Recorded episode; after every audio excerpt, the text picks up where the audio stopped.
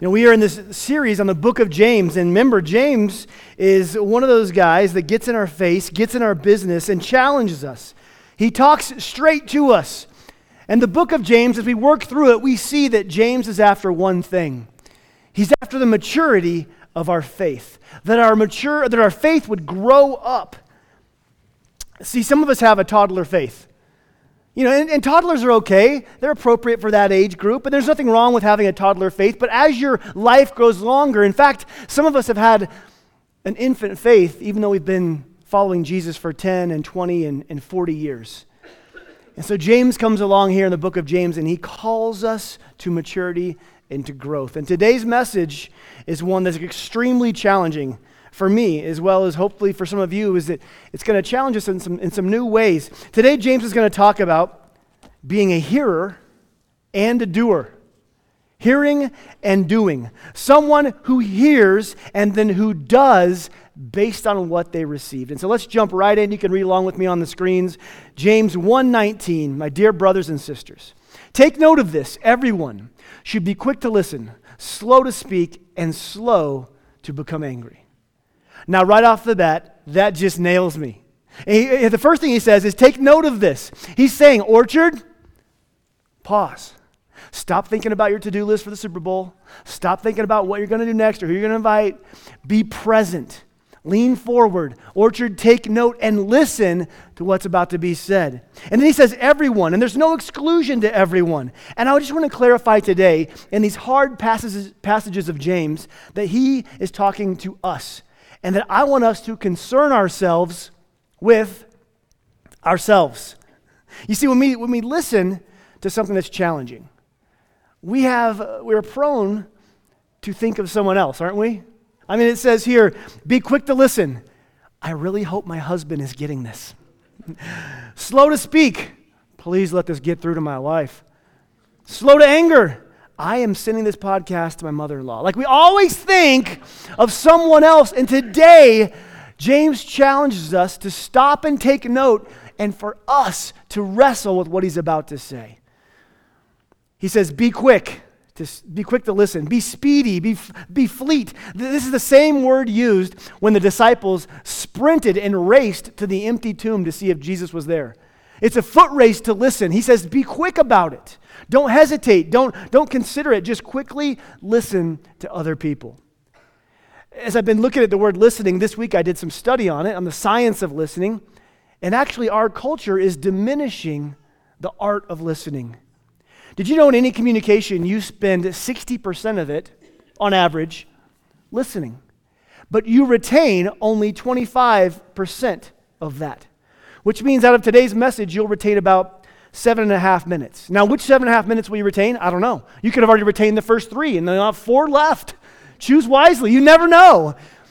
But see, we're always listening off. Well, we're not always listening. And there's always things coming at us. We're not always retaining it. There's, a, there's grandma wisdom. Have you heard this? God gave you two ears and one mouth for a reason. You should listen twice as much as you speak. And God created your ears wide open, but He gave you a flap for your mouth so you can shut it once in a while. Yeah. James would agree with that. He'd say, Be quick to listen and slow to speak. Now, slow to speak. Have you ever been in a conversation with someone and you can just tell that there's no one home? They're, they're just waiting for you to get done and take a breath so they can say their part? Like at some point, you're talking to someone and they are not listening. They're just biding their time for that breath. And he says, be quick to listen, slow to speak. Because when you're quick to listen and slow to speak, you, you listen for understanding. You want to hear their heart and what they're saying. You're not just biding your time to chime in. And the Bible is full of wisdom on listening. I just chose one here. It says, Proverbs 18:2, fools find no pleasure in listening, but they delight in airing their own opinions. Hashtag Twitter. I mean, I mean, um, or social media. We don't like to listen, we just like to air our opinions. Let's be honest. How hard is this first verse? You know, for me, a complete extrovert, this is a mountain sized challenge as it is. Be quick to listen, slow to speak. And then he says, be slow to anger. And this anger, this is that agitation, that part of us that is prone to agitation. And, and James, pulling from Proverbs, agrees with a lot of things. In Proverbs 29 11, it says, A fool gives full vent to his spirit. I'm just going to vent for a while. But a wise person quietly holds back. And then one of my favorites, Proverbs 14 29. Slowness to anger makes for deep understanding, but a quick tempered person stockpiles stupidity. Be quick to listen, slow to speak, and slow to become angry. We could literally just stop here and all go home and work on that for the whole week, and, and that would be a challenge for us. I mean, in our own culture of America, this, this outrage culture on every side, are we quick to listen and slow to speak and slow to get angry? Outrage culture is quick to anger, quick to speak, and last to listen. In today's culture, in politics, and on Twitter, if we don't hear something we don't like on social media or somewhere, oftentimes we see the reactions. It is just outrage. And any listening is immediately shouted down and, and chanted over, and discourse and communication is lost. You see, there it is triggered to outrage, quick to shout, slow to listen.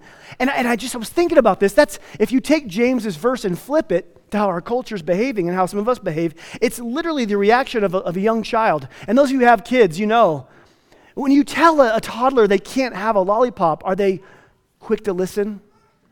Are they slow to speak and slow to anger? No, it's outrage culture in the toddler room. Go up there it's outrage culture. It's, it's, it's tempers and yelling, and then maybe they can listen.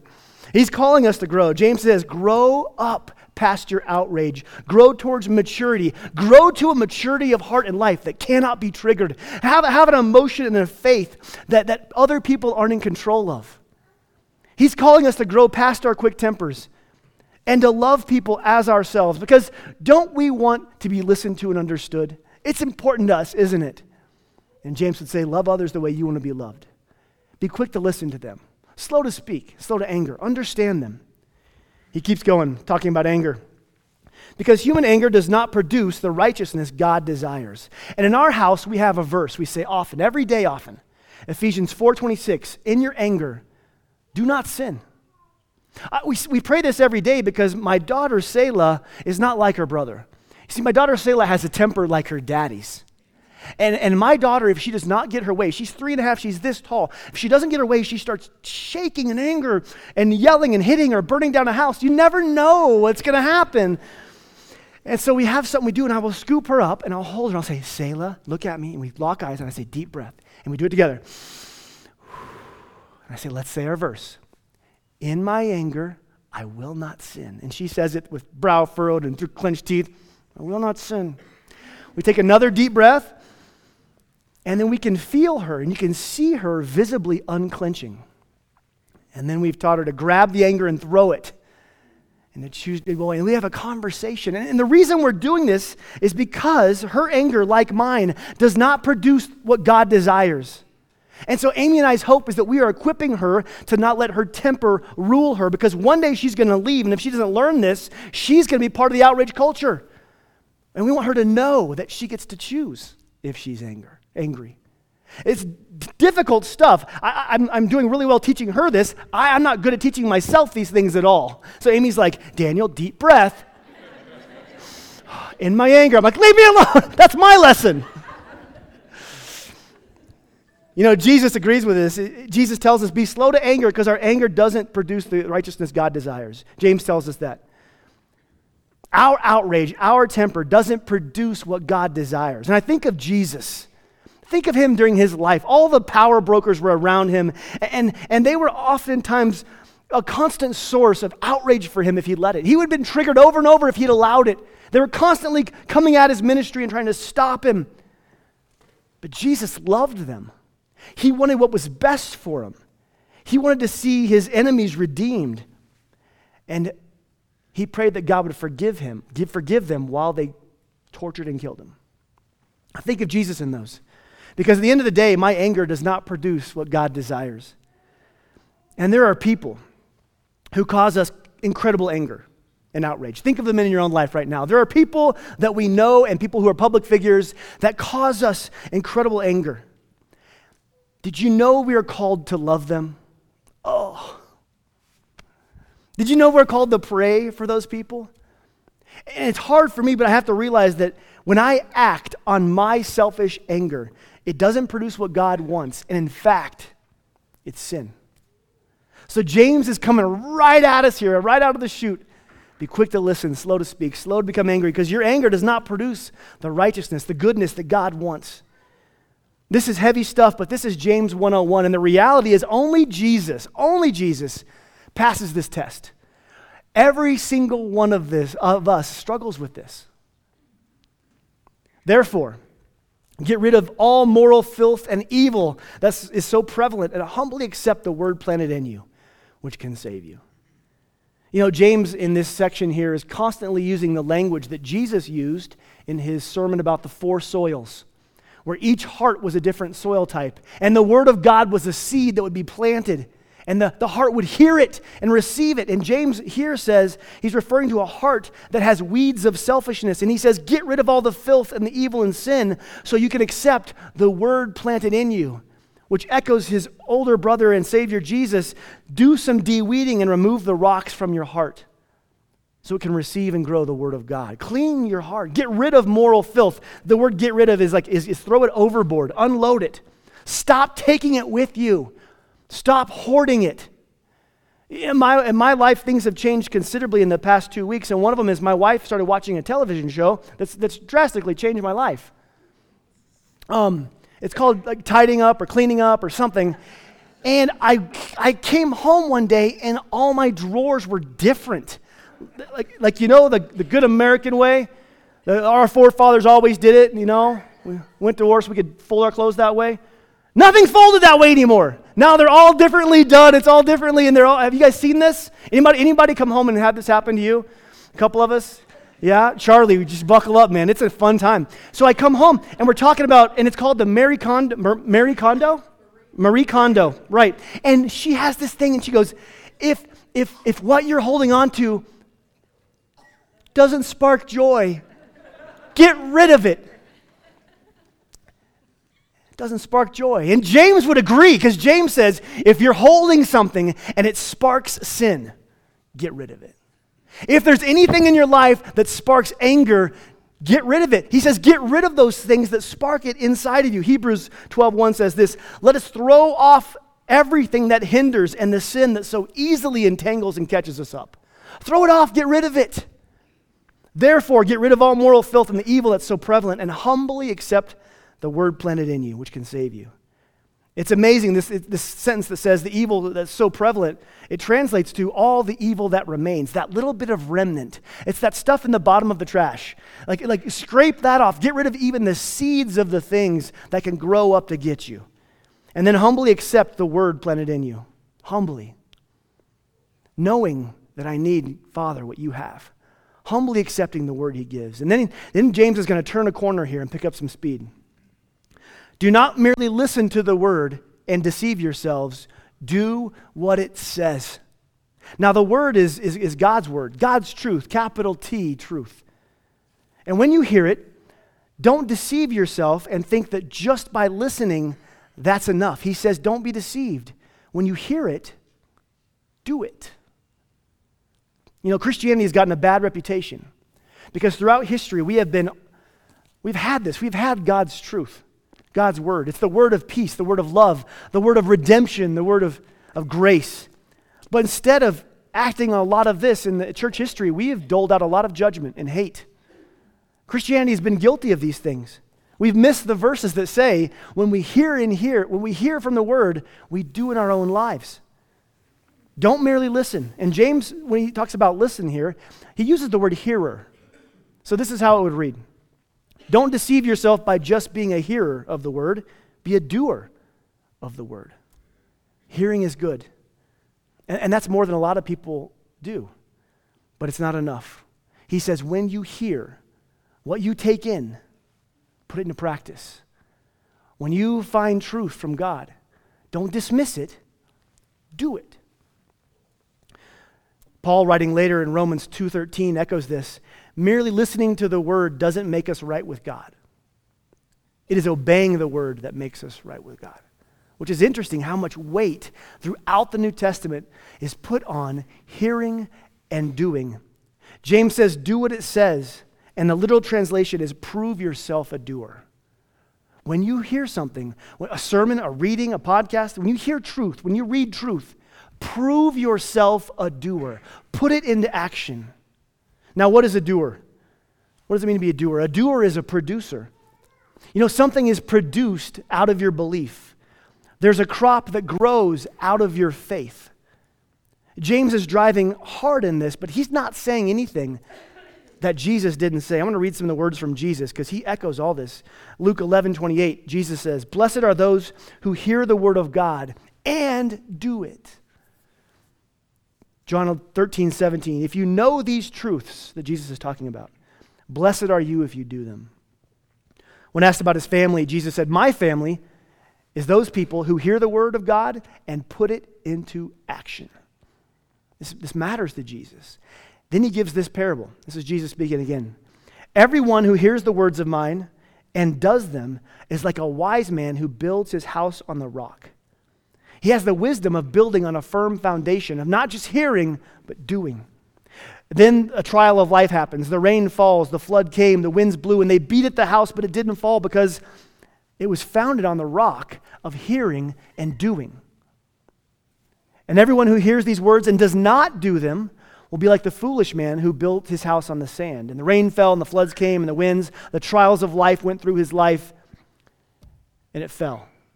And great was the fall of it. Two people, both of them hear God's word, both experiencing a trial in their life, and the deciding factor as to whether their lives crumble or stood up in the storm. It wasn't their talent, it wasn't their bank account, it wasn't how much they said they loved Jesus.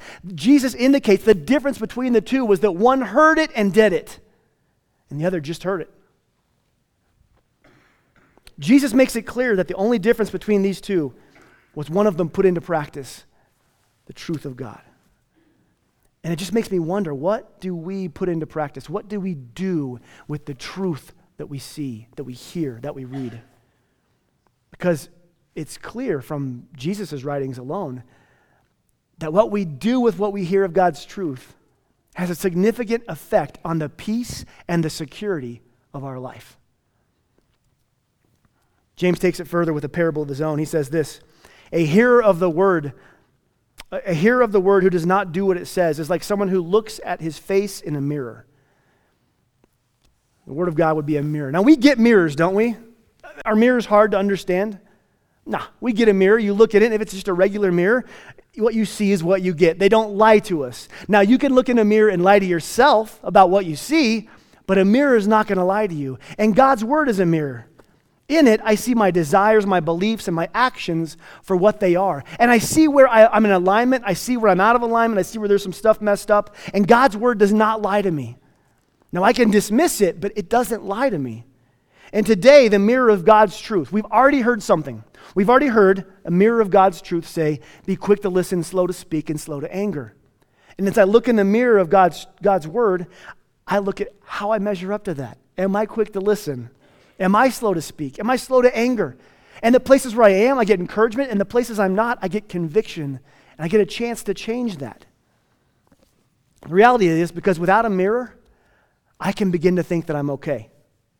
If it's just myself with no mirror, then I don't know where I have moral bed hair or sin stuck in my teeth. I don't see these things. I just go through life thinking this is how it should be. In our spiritual culture of America, many people are investing in carnival mirrors. Remember carnival mirrors? You go to the fun house and like it shows you really tall and skinny or, or this, like you're like two foot tall and big or, or you're a wobbly. See, a fun house carnival mirror highlights certain things but diminishes others. And for a lot of us, we love um, the carnival spiritual mirror because it can highlight the things we really enjoy and it can kind of move away the things that we find distasteful. But God gives us a mirror of His Word, and it's constant. And it tells us the truth. And there's ancient truth in it. And every day I can look in there and see what I need to adjust. But through it all, the truth of God's word, God's mirror, it doesn't change. And it stands there with absolute ancient truth available to us, calling us to love and grace and forgiveness. So James is making it clear here we are called to two things. You're called to be a hearer, you're called to be a doer.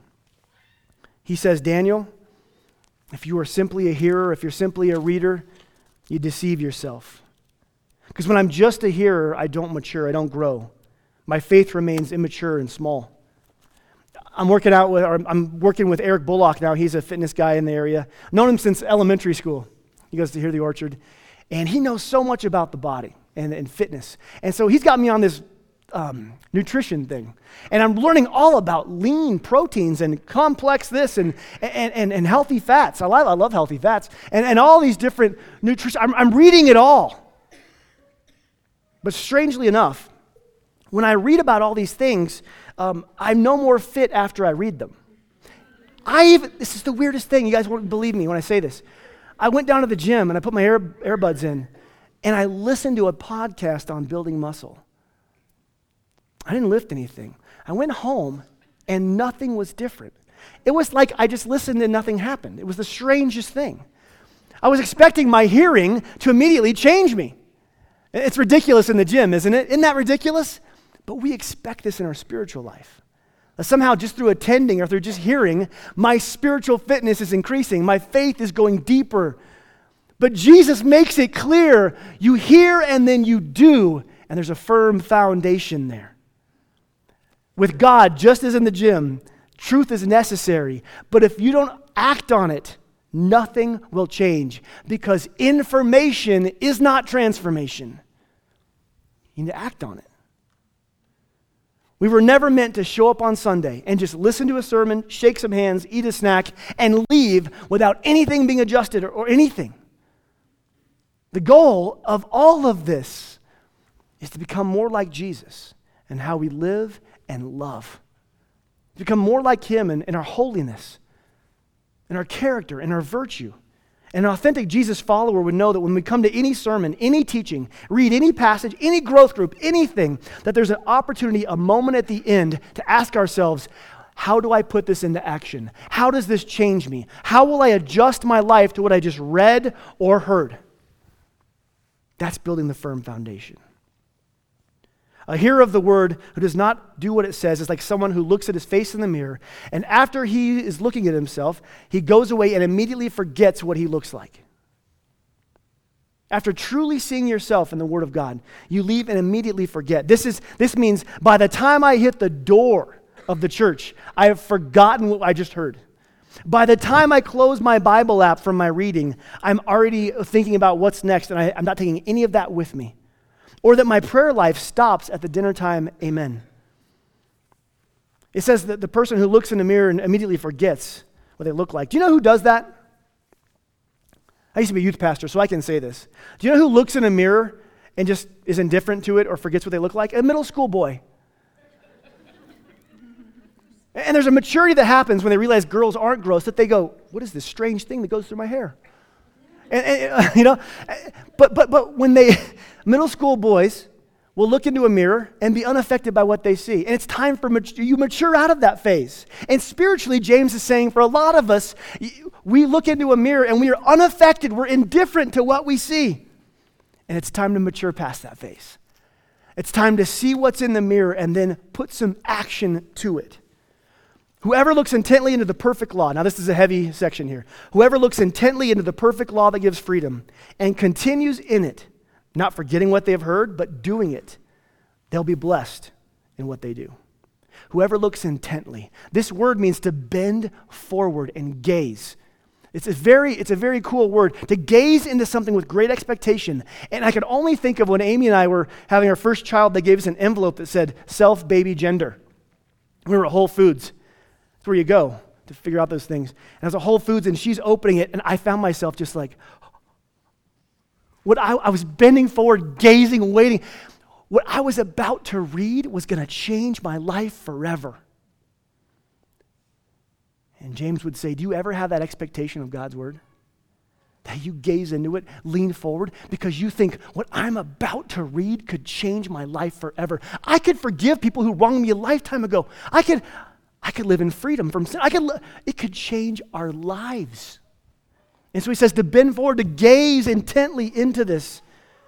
Whoever looks intently into the perfect law. Now, what is the perfect law? James was raised in a Hebrew household, and the Old Testament was what they called the law. But he's not talking about that. He's not talking about the Old Testament law. He's, this is the perfect law that brings freedom. This, he, what he's saying here, this is the law of liberty, and it's different than what we've heard in the past. This is not a reference to the law that he grew up reading. This is a reference to the law he grew up next to, his brother and Savior Jesus Christ the perfect law that brings freedom. The book of James was probably the first New Testament book written. And so this is cutting edge what he's writing right here. The perfect law that James is referring to is the new law, the work of Jesus. Jesus knew the Old Testament, he knew the old law, and guess what? He followed it perfectly. But Jesus doesn't call us now to go back to the old law and follow all the dietary Mosaic laws. Jesus fulfilled it, and on the other side of the cross, there's this new law because he fulfilled it, died, and resurrected. There's this new perfect law that James wants us to gaze into. And Jesus says that there is something. Jesus says there's something that sums up the law, that the entire law hangs on. And he says, here's what it is Love the Lord your God with all your heart and soul and mind and strength and love people as yourself. He says that that is what the entire law hangs on. Jesus said that. And that is our vision here at the orchard. When we have a snapshot of it, which is love God and love people. And James says, if you gaze into this perfect law, the work of Jesus, loving God and loving people, it brings freedom that this new work of Jesus should bring freedom to people who follow it. Not more religious restriction and no, no, Jesus offers liberation from sin and freedom from condemnation, freedom to walk into God's throne room, freedom to love God with all of our heart, soul, mind, and strength. We don't need anybody between us anymore. No one. We can love God in a new way. We have freedom, and we have the freedom to love people. No asterisks, all people. We have the freedom to go out into all the world and show the love He's giving us to them. In fact, speaking of this love, Jesus said this Everyone will know you are my disciples by your love. We should be known by our love. But how is it that church and Christianity are often known for in America? You see, the perfect law gives us freedom to love others.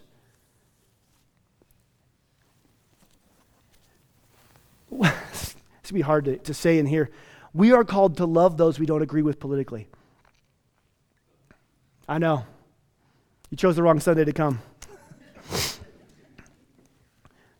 when our faith begins to take deep root and there's maturity, we find that we have the freedom and power to love politician, politicians we can't stand.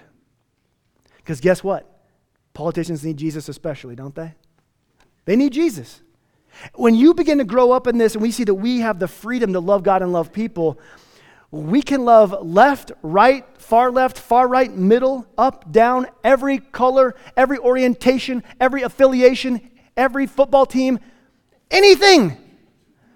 The love of God can grow us to that much maturity where we're not just not outraged, but you engage the world with love, even if they don't engage you with love.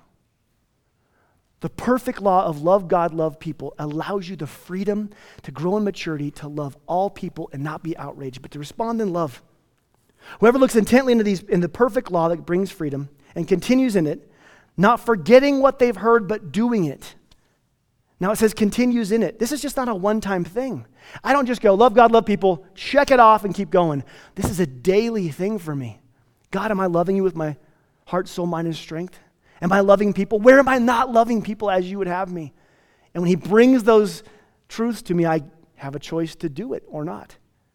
And it says, not forgetting what they have heard, but doing it. And the literal translation says, don't become a forgetful hearer, but be an effective doer. Orchard, let's not be a forgetful hearer. Let's not sit in here eh, or, or in your growth groups or your time alone with God. Let's not sit in those moments and be a forgetful hearer. Let's be an effective doer. When the word, when the mirror comes up and we see truth, oh, I don't love that person at all like I should. I badmouth them. I trash them. I see where I am wrong, and I, Father, forgive me, and I'm going to work to love that person. And I should probably start by praying for them. oh, how hard is these? How hard is this? But God asks us to be an effective doer. And then that person will be blessed in what they do. And Orchard, I'm going to end with these. This is the two things to end with. One, these passages, and James will keep doing this, highlight the vital importance of God's word in our life. That, that is, it is vital that we are hearing, reading, our souls are feeding on God's truth. And people often ask me, How do I hear from God? And God will speak to us with uh, prompts and, and stuff like that, but, but God speaks through this clearly. This would be what we, we feast on, that we are hearing and that we're remaining in it. Orchard, God's word is important to the maturity of our faith. It gives us gentle correction or authentic encouragement, or at times, it gives us deep conviction. This year, try something new. I would just challenge you this year, be a hearer of God's word. Find a way to get into it. Me and um, some of my buddies, we are, we, are on, we have an app on our phone. It's the, the number one Bible app, and we just picked a, a, reading plan, and we are reading the Bible through this year and commenting on it and all those things. And, and it, it's a great little tool. And the best part is, I can read it, but if I'm in the car driving, I can push a button and it reads it to me. Huh? That's awesome. Maybe you're not as impressed by technology as I am. You're like, Daniel, my phone's been talking to me for hours. Oh, okay, yeah, that's good. Whatever you do, whatever you choose to do and engage with, maybe find some people, find a group, or find something that works for you. But, but I would say there's no downside to having God's word more and more in your life. And your faith at the end of 2019 will look a lot different. If you're not hearing God's word in your life, how can we be doing? If we're not hearing and reading and ingesting, how can we even do it? How can we mature? The second one is this. You've probably heard me say this before. When we are confronted by truth, when I look in the mirror of God's word and I see where I'm not in alignment I'm, I'm confronted by truth, I have two choices. I can adjust or I can justify. Orchard, we will always do one of those things when confronted with truth. When you hear something, you will adjust your life or you will justify your life. You will do or you will dismiss. And so the question here is what do we do? Just with today's truth about quick to listen, slow to speak, slow to anger, take that one at the first. How do we adjust to that? Or do we justify, oh, he has no idea what this person's like? Like, we do this. We consistently justify our sin. James calls us to maturity and to adjust and do what the word says. When you hear God's word, adjusting is doing, justifying is dismissing. Here's a place to start. Orchard, has God asked you to do something in the past that you dismissed? Has there been something maybe He asked you to do that you justified your way out of? Start there, maybe. Maybe go back and say, Forgive me for, for dismissing that. I'm going to adjust to that. I'm going to do that. And then as you go forward, and you, just from today's sermon or other podcasts and other readings you have, have that moment during it, after it's over, where you say, What do I do? Ask yourself this question, and you will be building your life on a firm foundation. As we go into communion, I want to remind you guys that here at the Orchard, if you're a guest of ours, that this is an open communion that you don't have to take a class, that Jesus said, Do this in remembrance of me. And if you want to do that, you are welcome to come. And as you get it and you sit down with the, the symbol of his body and his blood, Jesus was word and action. And, and his obedience led him to the cross for our benefit. I would say just thank him for his sacrifice. And then ask him, Father, Jesus, where am I off? Where am I out of alignment? Where have I justified? Where have I dismissed that you would have me adjust to? And he might bring some things to mind. But, Orchard, at the end of the day, it has become obvious through not just James's words, but through the writings of Paul and the words of Jesus that we shouldn't just be hearers, but we should put what we hear into action. And when we do, the world around us takes note. Because we're not handing out judgment, condemnation at that point. We are hearing from the loving God of the universe, and we are living out love God, love people, all people. Amen? Let me pray for us. Father, um, we thank you for James. Thank you for his forthrightness. And I pray that this morning that you would be clear to us as well, that you would speak to us.